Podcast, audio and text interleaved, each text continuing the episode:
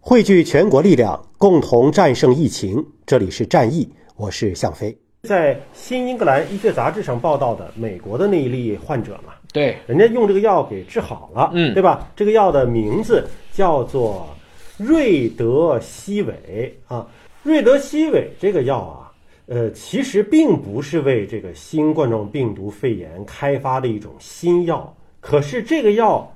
也用到临床上了。按理说，你不是为这个病毒开发的。你也没有经过这种什么几期临床实验对啊什么什么的，对吧？对那怎么美国人就直接用的呢？而且用完之后治好了呢？嗯，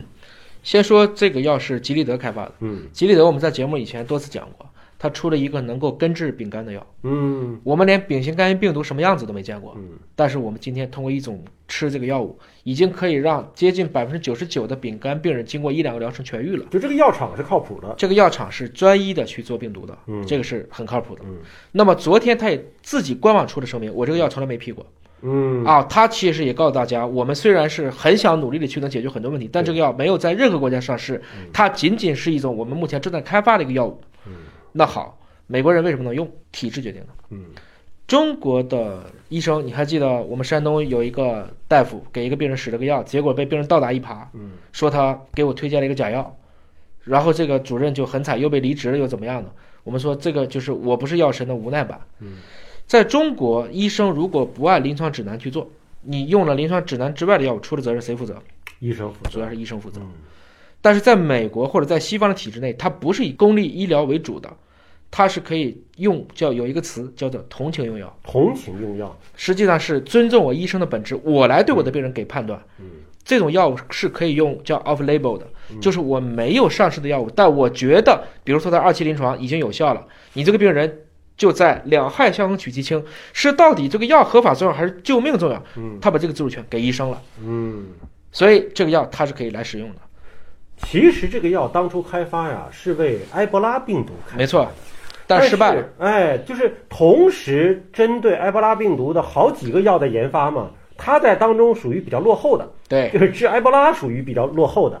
就没想到呢，说是治这个病有效，但它起码它通过了一个什么安全性的临床实验，哎，是对吧？就是针对有效性，它不一定经过了考量。啊因为这几个都是 RNA 病毒，嗯所以理论上讲，RNA 病毒这些复制可能都有异曲同工之处。嗯他们都是病毒嘛，所以也可能包括前不久，我们这个卫计委的高等级专家组里面有一个北大一的王广发主任，记不记得？就做结膜感染那个，嗯，他实际上自己服用了一个克利芝，克里芝是抗艾滋病，抗艾滋病的药，艾滋病也是 RNA 逆转录病毒，还是 RNA 病毒？那你说他是医生嗯，他自己给自己开了药吃了，他自己对自己负责，这个没问题。但你能不能说克利芝可以给所有人上？不行啊。就跟今天我们讨论这个药是一模一样的。嗯你可以想象啊，我们这个美国的病人，他本身是肯定不是第一代病例了嗯，他应该是属于可能在中国人传人这么一个病例。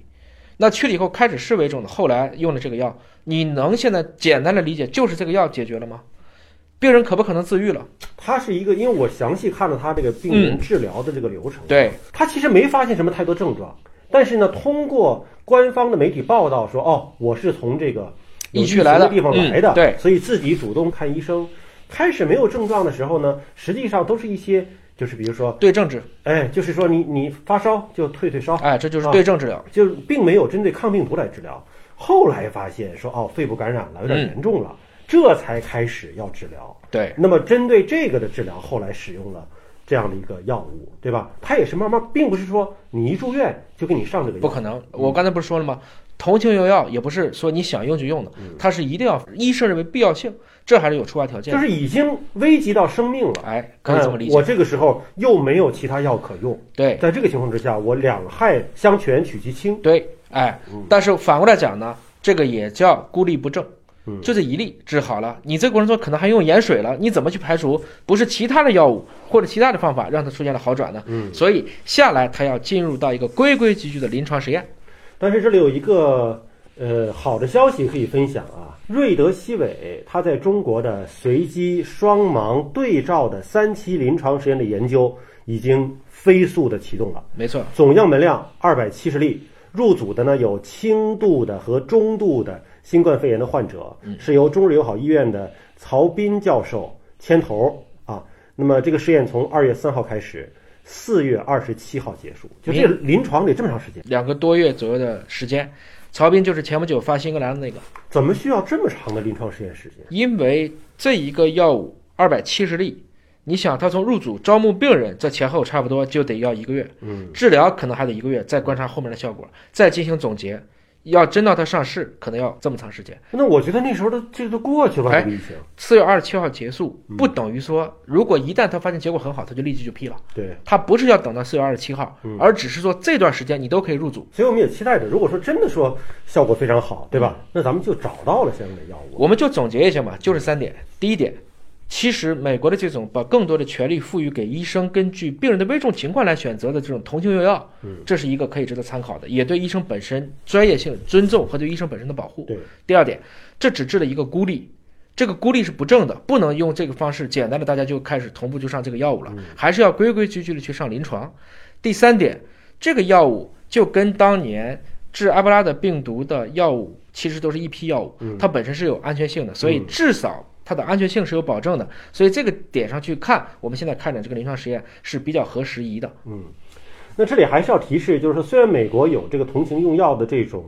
呃专业的方法哈，但其实美国的 FDA 给同情用药的约束也非常的多，患者病情必须是极度危急，手头毫无治疗方法，并且呢，临床实验的研究啊也不可能展开，就你综合考虑，说马上开始临床实验来不及了，其实你说的这几个条件看得很麻烦，但你想想哪个肿瘤病人晚期不是这样的？那倒是，都一样的。嗯所以其实如果这个情况下，我们能够更多的对医生一些尊重和保护，我相信我们很多的白衣天使在行医的过程中就不会有那么多顾虑。所以我觉得很多的问题，我们不能再去对我们的医护人员、白衣天使进行过多的要求和对他们甚至伤医这样的事件再。